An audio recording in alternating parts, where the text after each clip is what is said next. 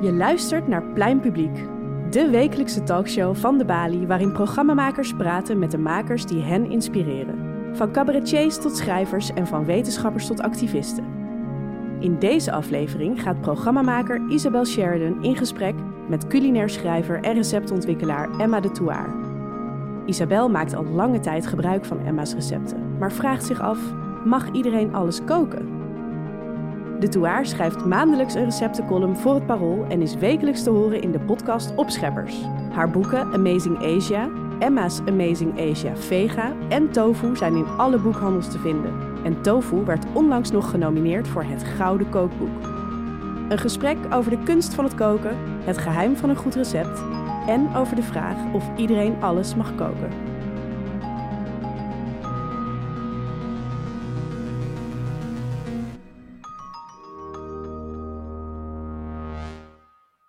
Welkom, superleuk dat je er bent. Ja, heel leuk. Jij bent nu culinair schrijver, Ja. maar stel dat je dat nou niet was, wat zou je dan doen? Ik heb psychologie gestudeerd.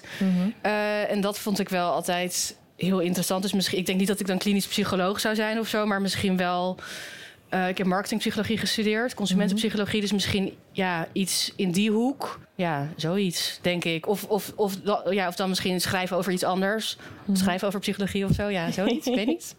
Er- is, er, is er ook iets waarvan je denkt van, nou, als ik echt zeg maar wild mag dromen, dan zou ik dat heel erg graag willen doen? Iets totaal anders? Iets totaal anders. Eh, ja, ik zou wel heel goed willen kunnen zingen of zo. maar eh, nee, ja, nee, nee. Ik ben, ja, als ik echt het wildste droom, dan doe ik eigenlijk gewoon wat ik nu doe. Maar dan nog meer of zo. Dan, gewoon, dan blijf ik dit gewoon doen. En, Dan is deze stack met boeken ja. nog gewoon iets hoger. ja, dan zitten we hier voor een hele boekenkast. Ja. Nou ja, over een paar jaar kunnen we gewoon weer terugkomen. Ja, dus dat, is prima. En wat is eigenlijk het allerleukste wat jij tot nu toe in je carrière hebt mogen doen? Ik denk misschien wel... Nee, ik vind mijn boeken echt, ja, ik vind mijn boeken echt het, het leukste om te doen. Maar ook wel mijn podcast, omdat ik dat helemaal zelf ook... Ik doe dat met twee vrienden van mij. Mhm. eh, De Marieke en Brian. Opscheppers heet het. En dat hebben we ook echt helemaal... We, we, doen, we geven dat zelf uit, we produceren het zelf. Ehm, en we, we benaderen al onze sponsors zelf. Dat, doen, dat is helemaal van ons. Ja. Ehm, en dat is het enige wat ik echt zeg maar op die manier echt zo'n soort van uit de grond heb gestampt of zo. En wat dan nu ook succesvol is. Dus Ja. daar krijg ik wel nog ook op een hele andere manier of zo energie van. Ehm, maar ja, mijn boeken vind ik ook wel leuk. Moeilijk kiezen. Heb je dan het gevoel dat je boeken eigenlijk net iets minder van jou zijn? Nee, dat niet. Maar dat is wel zeg maar, dan, dan zit ik zit bij een uitgever. Dus ja, ja die, die kunnen ook, die zetten mij neer in, in boekwinkels. En die zorgen voor contacten met iedereen. En die, die doen heel veel. Dus daar is ook heel veel wat ik niet doe. Ja. En bij de podcast doe ik alles zelf. Ja. Ehm, en iemand anders fotografeert het, eh, waar ik super blij mee ben. Dat zijn echt super mooie foto's. Maar dat kan ik niet zelf. En bij de podcast kan ik alles zelf. Dus Mhm. Ja. dat is dan zeg maar gewoon nog iets eigener of zo. Maar nee, ze zijn niet van iemand anders, ze zijn van mij. De baby's. Ja. Als je nou nu naar je carrière tot nu toe kijkt, wat is er eigenlijk niet gelukt? Ik heb eigenlijk dus nooit zoveel. Ook als je dan zegt van als je heel wild mag dromen, wat zou je dan dromen? Ik heb eigenlijk. Ik, bij mij is altijd dat dromen pas een soort van dromen worden op het moment dat ze ook binnen handbereik zijn of zo. Dus ik, ik heb niet dat ik als kind dacht van ook wil, wil kookboekmaker worden. Maar op een gegeven moment dacht ik, nou, misschien kan het nu wel. En toen kon het ook. Ja. Ehm, en ook met tv. Ik heb nu een, ook een tv-programma eh, opgenomen. Dat komt in, eh, in Korea, dat komt in mei op tv. Waar gaat het over? Eh, over, ehm, het is in Korea opgenomen en het gaat over eh tempeleten. Dus we gaan langs verschillende tempels en dan over boeddhistisch eten en over de leer daarvan. Dus je mag dan bijvoorbeeld, alles is vegan, maar je mag ook geen bosui, geen ui, geen prei, geen knoflook. eh, omdat dat allemaal soort van energetic eh, dingen zijn. Ja. Dan word je boos en opgewonden. Dat moeten we niet hebben, hè, nee. mensen? eh, dus daar gaat dat over. Eh, maar dat was ook iets, zeg maar, niet dat dat een droom... Het is niet een droom van mij om op tv te komen. Maar als dat gebeurt, denk ik wel van... Oh, dat is wel heel leuk. Dat is wel een kans die ik ga grijpen, zeg maar. Ja. Dus ik heb ook niet... Het is niet dat ik denk van... Oh, ik had altijd dit boek willen maken en dat is er nooit gekomen. Dat heb ik dus eigenlijk niet. Omdat ik altijd gewoon een beetje rol met, met Go er... flow. Ja, Ik vraag me dat wel af, want eh, je zegt het is pas een droom als het binnen handbereik is. Is dat niet ook een beetje veilig?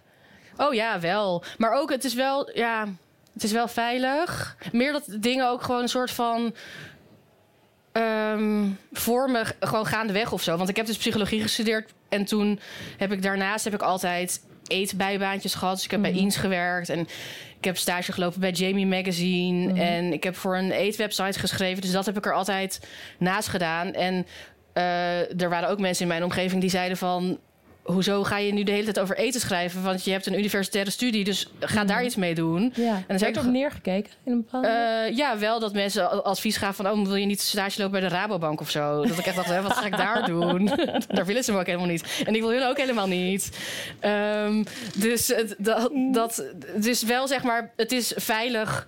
Maar het is ook veilig omdat ik er goed in ben... en omdat ik het leuk vind en omdat, omdat ik er daarom goed in ben. ja. Ehm, dus ja, dus, ja, op die manier is het wel mijn comfortzone, ja. Maar Ja. ik hou wel van mijn comfortzone. Snap ik. Het is ook een hele fijne eh, comfortzone om in te zitten. Ja. Noedels, tofu, dat Ja. soort dingen. Hartstikke lekker. Ehm, nou ja, we zitten hier met een zaal eh, vol met mensen die waarschijnlijk iets met eten hebben. In ieder geval, het is een hele wilde aanname. Maar ik neem aan dat er een reden is wel, ja. dat, hier, eh, dat mensen hier zijn om naar jou te kijken. Als je nu kijkt naar Amsterdam, en ik denk dat het een tip is waar veel mensen op wachten. eh, waar heb je nou echt laatst heel lekker gegeten? De laatste tijd eet ik alleen nog maar bij Metro. Maar dat is volgens mij altijd vol. Maar je kan ook boeken. Daar eet ik heel lekker. No spon. Ehm, Rijssel is altijd mijn lievelingsrestaurant. Mhm. Ehm, wat voor restaurants zijn dit? nou, dit Rijssel is echt eh, Frans, klassiek. eh, juist eigenlijk helemaal niet Aziatisch. Want, Ja. eh, en Metro is... ehm, ja, daar hebben ze alle lekkere barsnacks. En ook een kleine kaart. Maar ook gewoon... Mhm. kan lekker vegetarisch, maar ook vlees. En gewoon ja, een beetje... Ja, En je zegt inderdaad, het is niet Aziatisch. Zoek Nee. je specifiek iets ook, nou ja, wat misschien buiten je eigen expertise qua koken ligt? Nee, ik vind... Misschien Ik, kan je dit ook wel hoor. Ik eet ook heel graag wel bij Aziatisch. Ik bijvoorbeeld, ik, eh, Full Moon zit hier eh, om de hoek. Dat is een heel lekkere Chinees. En Fulu, dat is heel lekker Szechuanees. Dat is echt mijn Ja. lievelings. Allemaal in Amsterdam, jongens. Allemaal in Amsterdam. Mhm. Eh, dus daar kom ik ook heel graag. En Dutch Dabawala, daar bestel ik bijvoorbeeld altijd. Wat is dat? Dat is India's, eh, Zuid-India's. Dat, dat is echt, Mhm. Ja. daar heb je ook allemaal van die papti chaat, een beetje van die straatsnacks met allemaal hele yoghurtsauzen en frisse chutneys en zo. Ja. Eh, die vind ik echt super lekker. En ik vind, zeg maar, als ik echt uit eten ga, dan vind ik dus een, een restaurant waar je, zeg maar, meerdere gangen eet en wijn drinkt. Dat vind ik gewoon het leukst om te doen, omdat je dan gewoon helemaal lekker ontspant. Mhm. Ja. En, eh, Er zit ook een deel ervaring bij. ja. Niet alleen maar de smaak van het eten, maar ook nou ja, de sfeer, hoe je ontvangen wordt. Ja, Dat soort dingen. ja, zeker. En dat je gewoon even niet hoeft na te denken. Dat vind Ja. ik lekker. Ja, dat vind ik ook lekker. En als er dan Aziatisch eten is, ga ik ook meer nadenken. Dat wil ik dan ook niet. Ja, waar ga je dan over nadenken? Nou, oh, dan, dan raak ik weer geïnspireerd of zo. En soms heb ik daar even geen zin in. of dat ik dan denk van, nou, dan moet ik er weer zeggen van... oh, dan doen ze dit dan hier, oh, dan ga ik dit maken. En dan daar ben, hoef, hoef ik dus niet na te denken over dat soort dingen. Dus dan, Ja. dan ben ik gewoon echt vrij. Nee, ik snap het. Moeilijk leven ook. Je Ja, loopt een restaurant binnen, je gaat iets eten en denk je, oh shit, daar gaan we weer. Ehm, en eh, nou ja, nu we het toch hebben over de eettrends in de stad. Wat voor trends zie jij op dit moment op eh, restaurantgebied? Ehm, nou, sowieso wel eh, meer vega en vegan, wat denk ik heel goed is. Eh, maar ook wel meer... ehm, ja, ja, mijn focus is toch wel Aziatisch. En je hebt, daar komt ook steeds meer van. En ook steeds meer een soort van regionaal. Dat je dus ook inderdaad Zuid-India's of Szechuanees, eh Chinees. Dat, want eerst had je gewoon de Dus gewoon Chinees. Hier een Chinees. Ja, en dat daar meer variatie in komt. Ja, meer casual dining, wat ook lekker is, zeg maar. Mhm. Dus En eerst waar was hebben we het dan over? Als we het hebben over casual dining? ja, ja, dus dat het iets goedkoper is. En bijvoorbeeld ook lekker Midden-Oosters of dat soort dingen. En eerst was het zeg maar, als je gewoon iets goedkoper zat... dan moest je gewoon een hamburger op een hard broodje eten. Ja, Ehm, niemand blij van. Nee, en nu heb je daar ook, ook best wel veel eh, Ja. eh, ja, keuze Ja. in. Dus dat Nou, is voor mensen met een kleine portemonnee is dat sowieso heel goed nieuws. Lekker eten voor een betaalbare prijs, dat is een luxe Ja. eigenlijk. Ehm, nou ja, nu we dit eigenlijk de basics hebben gehad, gaan we nu naar de echte basics. Want ehm, hoe is jouw liefde voor eten eigenlijk begonnen? Ik neem aan dat dit wel een vraag is die je eerder hebt gehad. Ja, en ik vind hem ook altijd moeilijk om te beantwoorden. Ja. Maar ik, ja, ehm, ik ben wel echt opgegroeid met lekker eten. Mijn moeder is Indisch. En ehm, ja, die kookt altijd alles zelf. En niet, niet allemaal Indonesisch of Indisch, maar ook veel Italiaans en dingen en zo. Maar eh, er werd bij ons wel altijd gewoon gekookt. En eh, als kind vond ik het ook altijd al heel leuk. Dan ging ik altijd koekjes bakken en zo. Ja. Daar begint het voor veel, voor veel Ja. mensen, heb ik het gevoel. Had ik zo'n Blue. Band boekje in zo'n ringbandje. En dan ging ik altijd koekjes bakken. Ja. Je hield je altijd goed aan het recept? Want dat deed ik niet namelijk. Weet ik Ik eigenlijk ging niet. gewoon alles bij elkaar gooien en dan gooide ik het in de oven en dan was het een verrassingskoekje. Ja, wel ook een tactiek. nee, ik weet niet. Ja, volgens mij las mijn moeder het dan voor een ding. Dat, dat kan ik me niet zo herinneren. Maar volgens mij was het altijd lekker. ja, Dus eh, ja, ja, dan zandkoekjes en zo ging je dan maken. ja. En eh, je zag ik, je, mo- je moeder is Indisch. En kookten jullie dan ook samen? Ja, ja, ja, heel veel. Ja. Dus dan, eh, maar ik heb meer Indisch heb ik ook meer van mijn oom, want mijn moeder kan dan weer niet zo goed Indisch koken, maar mijn oom dan weer wel. dus die heeft dat dan weer mij geleerd. Maar mijn stiefmoeder kan bijvoorbeeld ook heel lekker koken. Dus ik heb altijd wel zeg maar iedereen om mij heen die hield gewoon van Ja. lekker eten en koken. Ja. En dus je, ja. je bent eigenlijk wel opgegroeid in een warm bad waar koken ja. eh, echt deel was van het familieleven. Ja. ja. En ook waar je altijd zeg maar, mijn, mijn moeder, soms wordt ze ook boos als ik dit zeg, maar ik zeg altijd, ik zeg altijd thuis aten we altijd restjes. Ja. Maar dat eet ik nu eigenlijk ook. Omdat er Ja. heel vaak was er dan nog een halve tortilla over. Of een frittata Mhm. of zo. En dan maakt ze daar iets bij. En, dan, Ja. en dat vind ik juist ook leuk aan koken. Dat vind ik juist creatief. Dat, Ja. ja. dat klinkt dan oneerbiedig, maar restjes zijn de best. Ja, nee, ik vind het helemaal niet oneerbiedig Nee. denken. En ik denk juist ook in, in deze tijd, eh, waarbij we ook natuurlijk een beetje op het milieu moeten letten. Daarom. Dat is het idee, hè, jongens. Ja. Ehm, dat je eh, met respect omgaat met het eten wat je wel hebt. ja. Maar je moeder vond het niet, vindt het niet zo leuk. Nou, dan het zeggen ze, ja, dat doen we alsof, alsof, ik nooit iets maak. een beetje zo. Maar terwijl juist is het, eh, ja, ik vind dat juist Ja. alleen maar goed. zegt. Ja, en is er een specifiek gerecht wat je, wat je veel met je moeder maakte? Of met je oom dan? Want eh, Nee, met mijn oom die heeft me gewoon allemaal dingen. Gewoon een beetje kip met kokos. En ik weet dan ook nooit hoe het heet. Dan staat er gewoon zo kippenpootjes of zo. En dan Ja. ingrediënten. ja. En met mijn moeder, ja, ja veel pasta en zo maakten we. En, zij maar, en altijd eh, zo'n bonensalade met eh, tonijn en ui en zo. Gewoon dat soort hele simpele Mhm. dingen moet ik altijd een beetje bij aan mijn moeder denken. ja, Dus zij kan wel lekker koken, ja. heel lekker. Shout-out naar je moeder. Ja, Grace. Ehm, nou ja, we hebben hier drie kookboeken liggen. Eh je bent de trotse eh, voortbrenger van deze mooie boeken. Er komt een vierde aan, heb ik gehoord. Ja. Al snel, wanneer? 30 mei. 30 mei. Nou ja, jongens, nog heel veel wachten, maar Ja. dan, eh, dan is hij er. Ehm, nou ja, ik denk dat veel mensen heel erg van lekker eten houden. En van koken. En het misschien ook wel leuk vinden om te experimenteren in de keuken. Maar hoe maak je hier nou eigenlijk je beroep van? Want dat is wel echt een hele andere stap. Ja, en dat is denk ik ook voor iedereen anders. Ik heb dus wel altijd gewoon dat ik dacht van ja, ik wil gewoon bij dat eten zijn. Dus ik doe altijd een beetje baantjes die, die iets met eten te maken hebben. Ehm, en ik werkte dus toen op een gegeven moment voor een eetwebsite. En daar heb ik wel dan ook een beetje mensen leren kennen. Ehm, dus daar heb ik een beetje mijn netwerk opgebouwd. En ehm, ik post dus ook filmpjes op Instagram, soms een beetje receptfilmpjes. Dat, eh, nou ja, met gewoon dat ik een beetje in een pannetje roer en zeg wat erin gaat. Ja, ja, ja. Ehm, dus zo kunnen mensen dan wel de hele tijd een beetje zien wat je kan of zo. En toen ben ik dus eigenlijk gewoon gebeld door een, door een uitgever van... wil je een boek met ons maken? Echt waar? De- ja. Dat is echt een droom. Ja, dat is echt een droom. Ja, je wordt gewoon... Oké, ik dacht we gaan nu toewerken naar gewoon een goed stappenplan... voor al de culinaire Nee. mensen die hier zitten en denken... nou, ik wil het ook Maar doen. nou ja, wel, Je, je, moet kan... gewoon gebeld worden. Je moet gewoon gebeld worden. Nee, maar je moet gewoon wel, je moet... eh, het is zeg maar, ik dacht echt toen ook van... Ik weet nog heel goed, ik zat achter mijn computer en ik kreeg ineens... Het, het was via Yvette van Boven, die stuurde mij een Mhm. bericht van... nee, geef even je Ook nummer. kookboekmaker, Ja, ook kookboekmaker. culinaire legende. Ja, en zij stuurde dus van... eh, ik zit hier met mijn uitgever, geef even je nummer. En toen zat ik echt zo, oh my god, ik kan niet geloven. en, eh, en ook dat ik daar in gesprek ging en dat ik dan zei... van, ja, als jullie dan misschien een boek met mij willen maken. En zij Ja. zo, ja, dat willen we. En dat Ja, ik echt dacht. Waarom wilden ze jou? Ja, omdat Yvette mijn fan was. Zij had gewoon gezegd, je moet Emma hebben. Nou oké, je moet dus of gebeld worden of Yvette van boven moet je fan zijn. dus ik ben, ik, ik ben heel privileged. Maar nee, maar wat wel zo is, is dat je... Dat geef ik wel altijd als tip. Je moet wel gewoon... Je moet wel ook vlieguren maken. Want ik heb ook twee uur lang eh, suffe stukjes op een redactie zitten tikken. eh, over wat het verschil is tussen baking soda en bakpoeder. Of eh, ja... Ik heb het nog gegoogeld. ja. dus dat zeg maar... en dan leer je wel hoe je schrijft. En je kan Mhm. natuurlijk zeg maar... eh, en als je dit zou, zou willen, is het ook... eh, je kan al beginnen met recepten testen. Ja. En ik heb ook best wel soms dat mensen het aan mij vragen. En je moet ook gewoon als je... Als je bijvoorbeeld een kookboek wil maken... moet je wel gewoon bedenken van... wat is mijn niche? Of wat, Mhm. wat gaat ervoor zorgen dat mensen dit boek willen kopen? Als je gewoon zegt van... ja, ik kook soms een beetje Thais en eh, ja, dan de Mexicaanse. Ja. En ik vind pasta ook heel lekker. Maar dat, dat is leuk, maar dat is ook geen boek, zeg maar. Ja. vinden. Dus je Ja. moet wel een soort van... specifiek be- bepalen wat jou jou maakt of Ja. zo. En dat heb jij weten te doen. Ja, kennelijk. Ja. ja. Want, wat, want ja, nou ja, je eerste boeken heten Emma's Amazing Asia Ja. ook. Hoe was het voor jou om dat af te bakenen? Was het makkelijk om nou ja, een eilandje te kiezen eigenlijk binnen de culinaire zee? Ja, ik, ik kook sowieso eigenlijk alleen maar Aziatisch, of bijna alleen maar Aziatisch. Ik kook ook heel veel Midden-Oosters, maar daar laat ik andere mensen een boek over maken.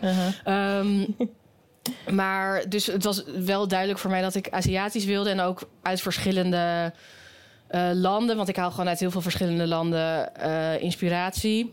En wat, ik, wat voor mij heel belangrijk is, is dat het toegankelijk is. Mhm. en, wat, en wat bedoel je daarmee? Nou, dat mensen gewoon het gaan koken. Dus Ja. de- dat- dat is, vind ik, altijd het grootste compliment als mensen dan zeggen van... oh, jouw boek is helemaal vies. Dan ja, je kookt eruit. Dus dat is wat ik wil. Ja. Dus ik wil zeg maar... Ik ben dus nu... Mijn volgende boek gaat over noedels. Mhm. Ehm, en dan ben ik ook in sommige dingen niet helemaal authentiek. Omdat ik dan denk van... ja, ik heb deze ingewikkelde noedel in Korea gegeten... maar die kan je hier niet krijgen. Ja. Dus dan ga ik niet zeggen dat het met die noedel moet... want dan gaan mensen het niet maken. ja. Dus het is dus meer dat ik, dat het, dat ik wil dat het zeg maar cookable is. Of dat, Ja. dat, het, ja, dat het haalbaar is. ja. Ehm, Is het ook moeilijk om die afweging te maken tussen, nou ja, aan de ene kant kan je ook zeggen van, nou ja, door die noedel te vervangen mis je een stukje authenticiteit. ja, Of nou ja, een stukje van wat het ge- gerecht ook het gerecht maakt. Eh, hoe maak je die afweging daar eigenlijk tussen? Tussen authenticiteit en cookableness. ja, eigenlijk... eh, kijk, veel dingen kan je hier wel gewoon halen. Dus heel vaak hoeft het ook niet. Ehm, en gewoon of het lekker is. Ja.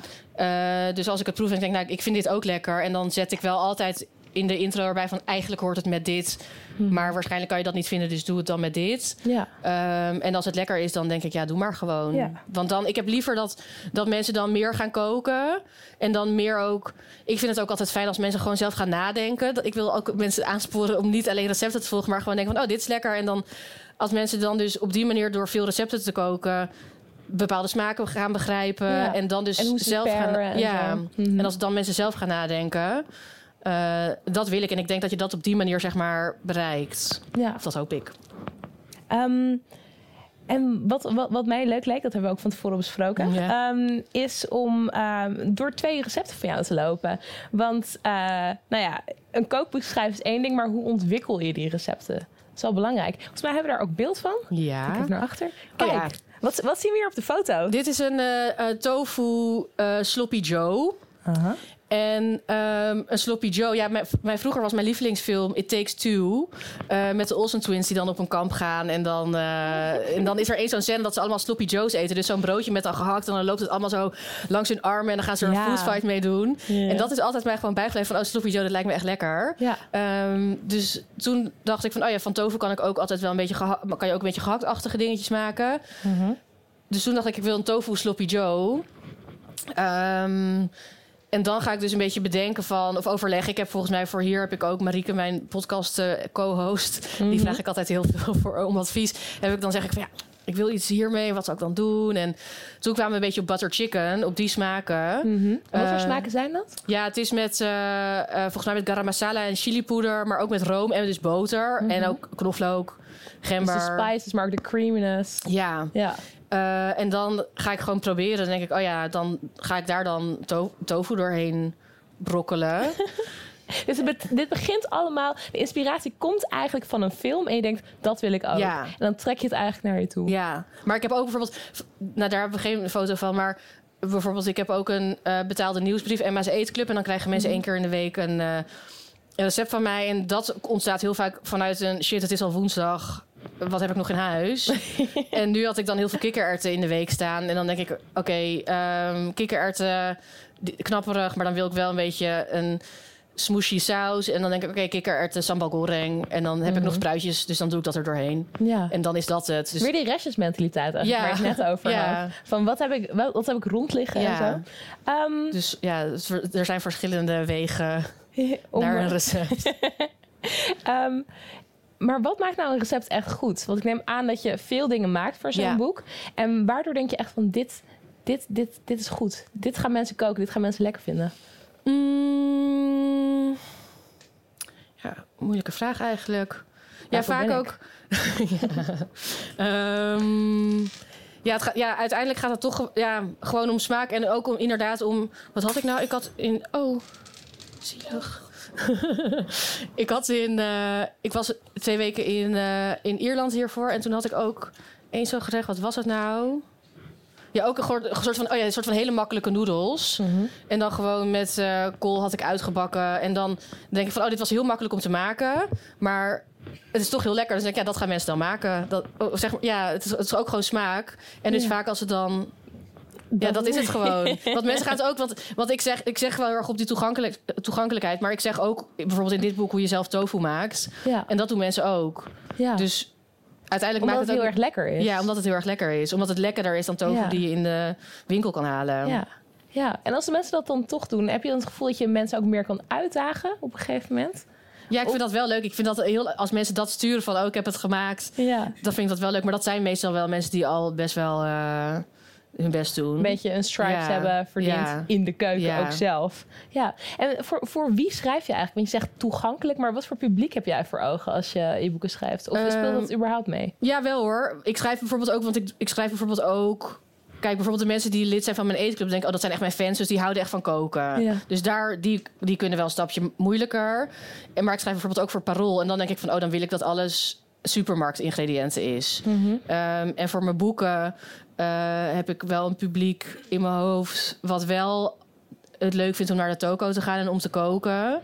En wat wel van lekker eten houdt, maar niet te ingewikkeld ook. En misschien wel mensen die in het weekend iets heel lekkers maken of zo. Maar uiteindelijk wil je op dinsdagavond ook gewoon eten. Mhm. Want het hoort ook wel een beetje bij de grote stadse mentaliteit Ja. eigenlijk. Van, ik wil gewoon snel even langs die toko, dan ga ik naar huis, dan ga ik snel even maken. Ja, ja. dus dat, ja, wel mensen die ervan houden, maar nog niet. ehm, en ja, en toch ook zeg maar, ik vind het ook altijd leuk. eh, dat merk ik ook. ehm, met de podcast of zo, want wij zijn allemaal eh, met hebben we een Aziatische achtergrond. En ik vind het dus ook heel leuk als witte mensen dus zeggen van oh normaal kook ik alleen maar eh, witte dingen of Nederlands eten. Mhm. En nu door jou ehm, ga ik ook meer Aziatisch koken. Ja. Dus ik vind het toch ook zeg maar, ik vind het ook heel leuk als Aziatische mensen mijn eten koken. Maar ik vind, ik vind het ook leuk om zeg maar dat. Dat, ja, ik wil gewoon dat Aziatisch eten breder wordt verspreid. Ook onder witte mensen. ja. Dus dat ik, ik wil dat iedereen het gaat maken. Nou, er zitten genoeg eh, mensen in de zaal die dit waarschijnlijk eh, zeker gaan doen. Ehm, we hadden je ook gevraagd om iets mee te nemen eh, wat je deze week inspireerde. Oh ja. Ja, June heet ze. ik ben sinds deze week verliefd op haar. Ehm, en zij heeft dus... eh, ja, dit was ook een tip van Marieke. Ik ben eigenlijk... heel- Eigenlijk had zij er moeten zitten. Eh, in de podcast had zij deze getipt. Maar ik ging het deze week pas kijken. Want ik was vorige week in de supermarkt. En toen Ja. dacht ik van... Oh, ik koop een paar dingetjes. 80 euro. Dus toen dacht ik... Oké, nou, Ja. nu, nu is het klaar. Ja. Dus nu ga ik, hou ik op met geld uitgeven. En zij heet dus June. En eh, zij maakt ehm, ja, allemaal video's waarin ze voor een heel klein budget een heel of zeg maar, ze heeft dan bijvoorbeeld eentje van eh, ik, dat ze dan voor 25 dollar in New York eh, acht maaltijden voor haar en haar Ja. vriend maakt. Maar ze heeft bijvoorbeeld ook dat ze met eh, dat ze twee weken lang alleen maar haar pantry, haar voorraadkast opmaakt. Ja. Dus niks uitgeeft. Of dat ze voor heel weinig geld Chinees nieuwjaar kookt. Ze is ook Chinees. En ik was dus deze week, dacht ik van, oh, ik ga dat even kijken. Mhm. En dan word ik gewoon helemaal... Ja, zij is echt fantastisch. Ik word, ja? zij, Wat maakt haar zo goed? ze is super creatief. Dus ze haalt aan het begin van de week... Zegt ze echt, oké, dit heb ik gehaald. Ehm, dan gaat ze dat allemaal opnoemen en hoe duur het was. En dan zie je ook elke keer zo'n tekeningetje. En dan na dag één dan gaan ze ook zo uitgummen wat ze dan heeft gebruikt. Ehm, maar ze, ze koopt dan bijvoorbeeld een pak bloem.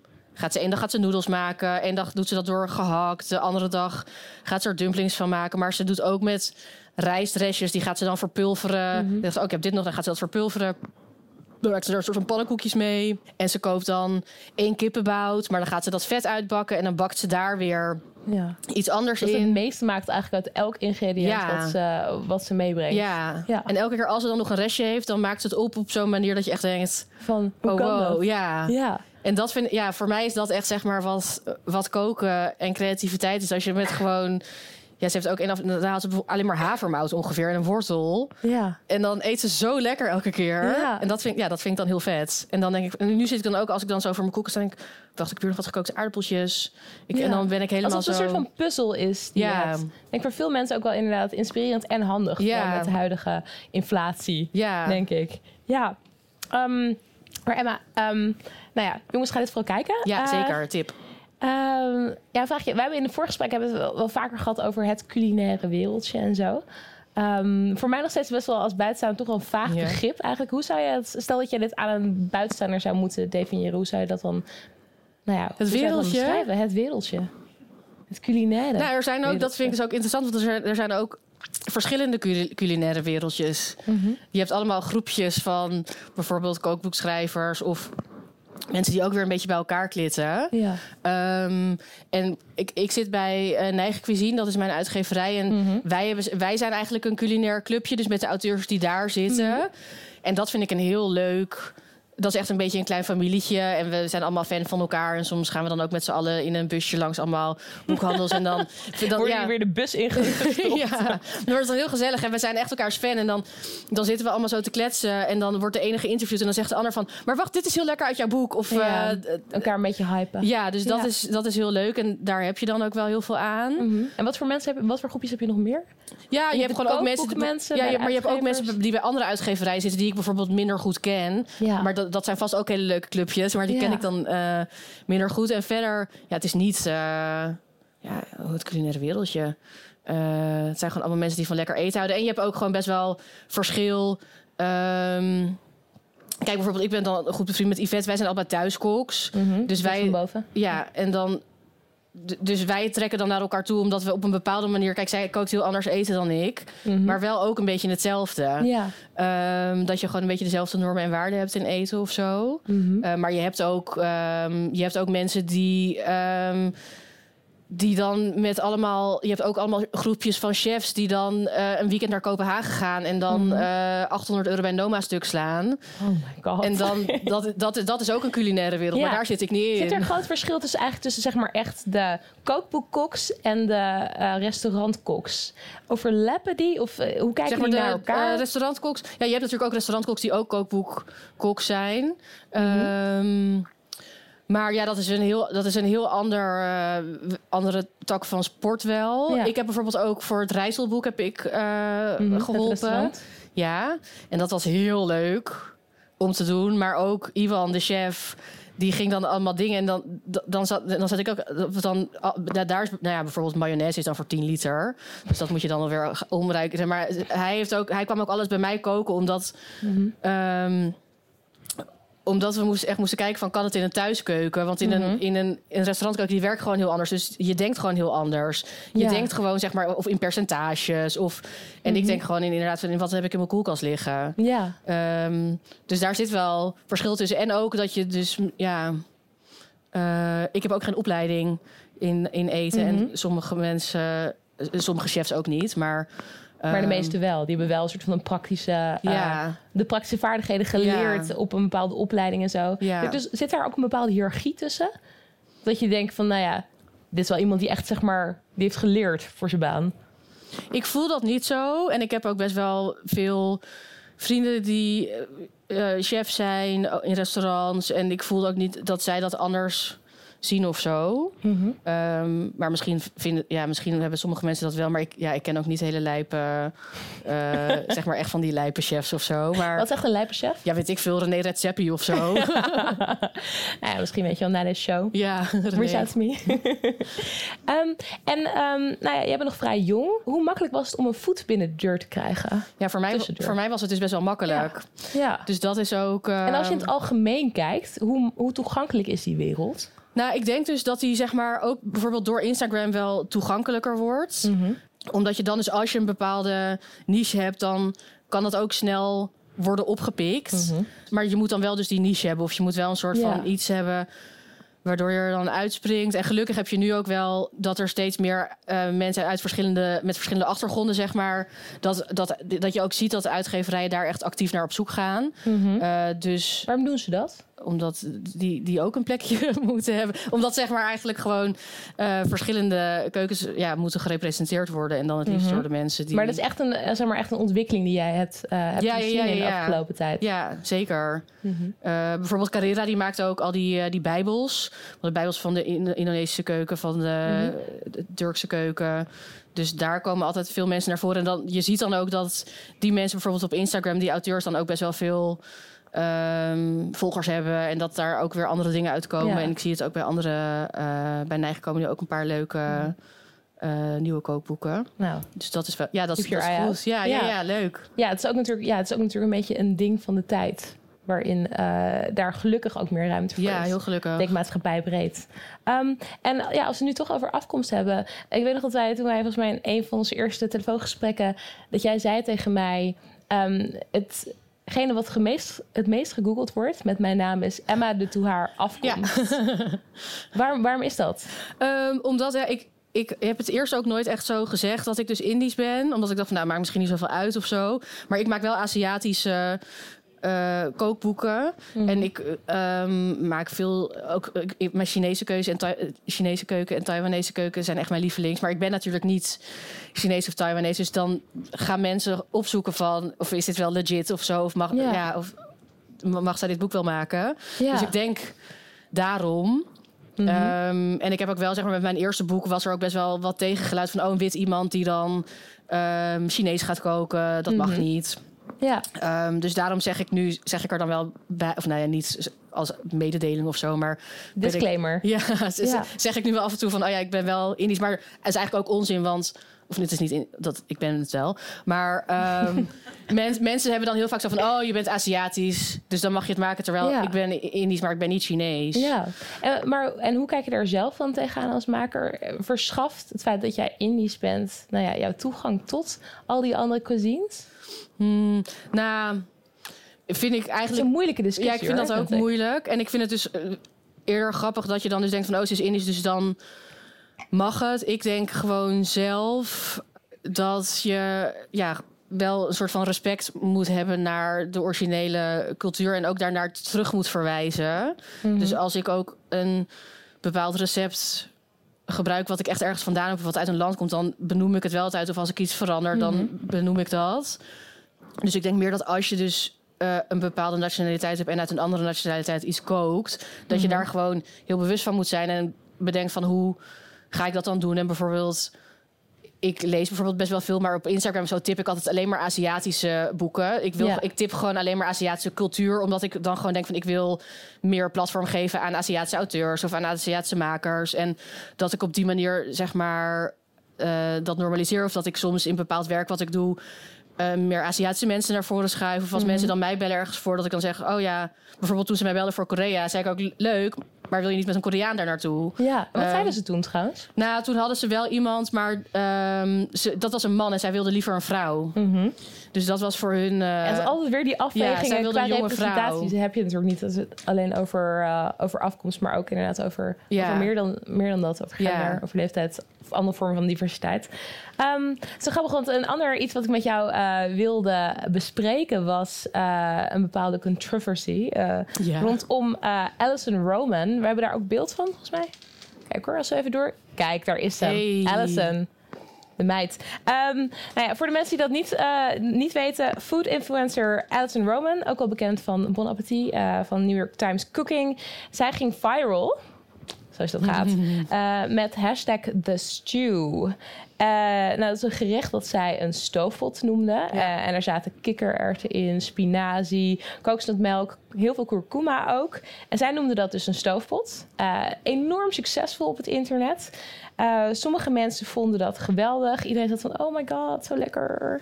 dat soort dingetjes. Viral, hashtag. Ga het nu maken. Eh, en anderen vonden dat weer wat minder fantastisch. Eh, nou ja, vooral, ze kreeg vooral veel backlash van mensen van kleur die zo is altijd van ja. Hallo, dit is geen stoofpot. Dit is een curry, Ja. ouwe. Dit is Ouwe. een curry. Kom Ja, dat op. Dat is niet wat ze zeiden, maar dat is even mijn eigen interpretatie ervan. Ehm, en, dat, en de kritiek was eigenlijk dat ze niet erkende dat, eh, nou ja, dat dit gerecht wat ze had gemaakt berustte op andere eetculturen. En eh, nou ja, ook op ingrediënten, ingrediënten die in andere, ehm, Eh, in andere eetculturen heel veel voorkwamen. En dat zij hiermee dan viral ging. Als een bruin iemand dit had gemaakt. ehm, nou ja, dan was het gewoon normaal en eh, inderdaad exotic kitchen geweest. Maar zij, zij ging er viral mee. Ja. Ehm, ja, hoe kijk, jij er, hoe kijk jij daar tegenaan? We hebben het er net al een beetje over gehad. ja, ik denk dat. Is terecht dat mensen hier boos over worden? Eh, ja, nou ja, ik denk het wel. Ook omdat dus volgens mij geeft zij dus ook inderdaad geen context. Eh, dus dat is gewoon lastig. ja, Eh, want weet je wat ze zei trouwens? Ik wil het gewoon heel erg graag voorlezen. Ja, doe maar. I'm like, y'all, this is not a curry. I've never made a curry. I don't come from a curry that uh, from a culture that knows about curry. I come from no culture. I have no culture. I'm like vaguely European. Dat was haar reactie op. uh, ja. ehm, Ja, en dat vind Ja. ik dan dus, ja, dat vind ik wel dus kwalijk. En misschien is het ook lastiger bij haar, want ik heb heel erg dat ik zo ook echt op dat Aziatische eten zit. Dus dat ik me heel Ja. bewust ben, zeg maar, van de Aziatische cultuur. En zij leent misschien overal een beetje uit. En ik vind niet dat als je bijvoorbeeld, weet ik wel, elke keer als je met miso kookt, dat je dan moet zeggen, nou, dit is een eh, gefermenteerde sojabonenpasta die in Japan heel populair. Dat hoeft niet. Maar, Maar- wordt het dan niet ook een beetje krampachtig? Dan wordt het doet? krampachtig. En dat is juist, ik vind het goed dat mensen veel met miso of gochujang. Want dat betekent dat het, dat, dat bij de Albert Heijn staat. Dat betekent dat dat is doorgecijpeld, zeg maar, naar Ja. het normale eten. Ja. Eh, en dat is heel goed. Maar ik Ja. denk dus als je. Ja en, ja, en zij is dus wel, ja, zij heeft wel wit privilege. Mhm. Ehm, en daar kan ze natuurlijk niks aan doen. Maar ze kan wel daar goed mee omgaan. dat ze dus. Ze kan die privileges wel checken, bedoel je? Ja, Ja. De- en Ja. ze kan wel zich daarvan bewust zijn. En als ze dan zo'n antwoord geeft... I have no culture, y'all. Ja, Ja. dan ben je gewoon helemaal goed bij je hoofd. Allison, um, note that.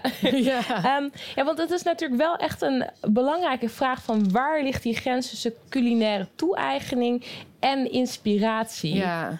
Want dat is wel lastig. Want is het dan genoeg om te zeggen van, nou ja, om inderdaad een intro, om een heel goed intro in je boek mee te nemen van, weet je, dit is allemaal van mensen die hier eigenlijk zouden moeten staan, waar je dan ook wel geld aan verdient? Ja. Of is dat dan waar, ja, waar ja, maar je, je kan ook iets eh, teruggeven. Ik heb bijvoorbeeld met die eetclub geef ik dan 10% van mijn inkomsten geef ik aan Asian Raisins. Dat is een, eh, een, een, een organisatie die zich inzet voor Aziatische representatie en Ja. tegen Aziatisch racisme.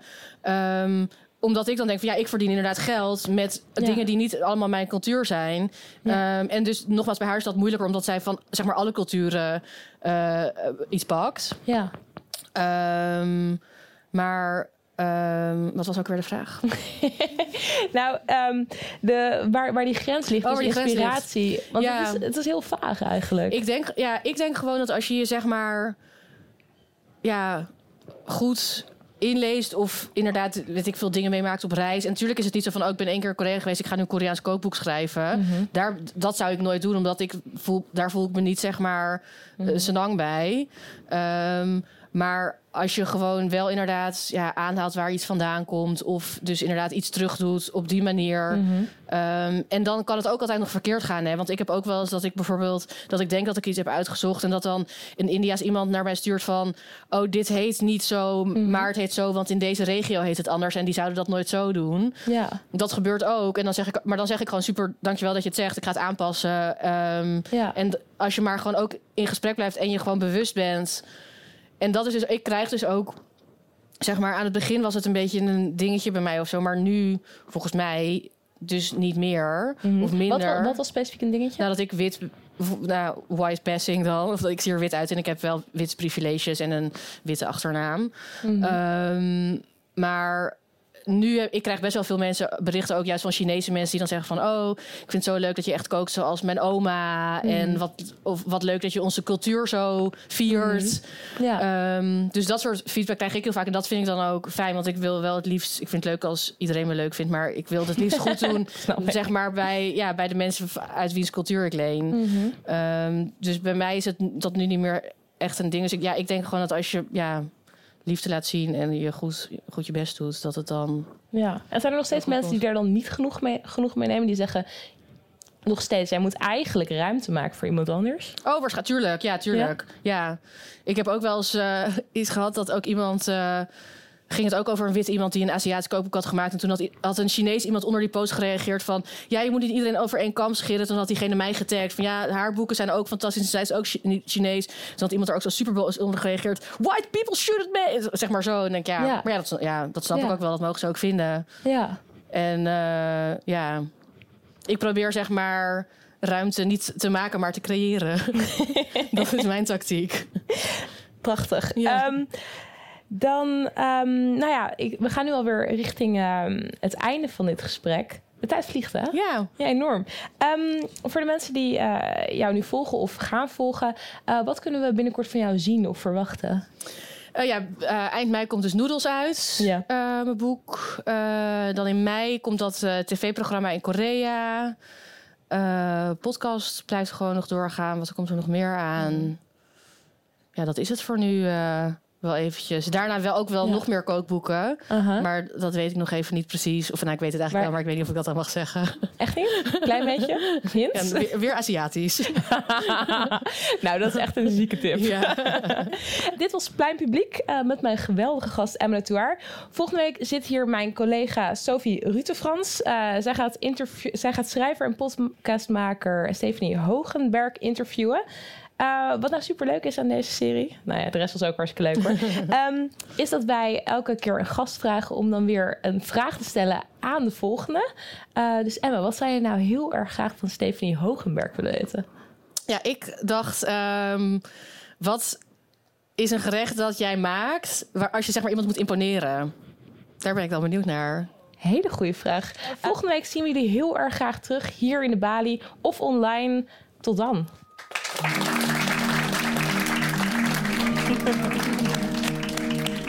Dit was Plein Publiek met Emma de Touaar. Over twee weken kun je weer luisteren naar Plein Publiek, waarin dit keer schrijver en podcastmaker Stephanie Hogenberg te gast is.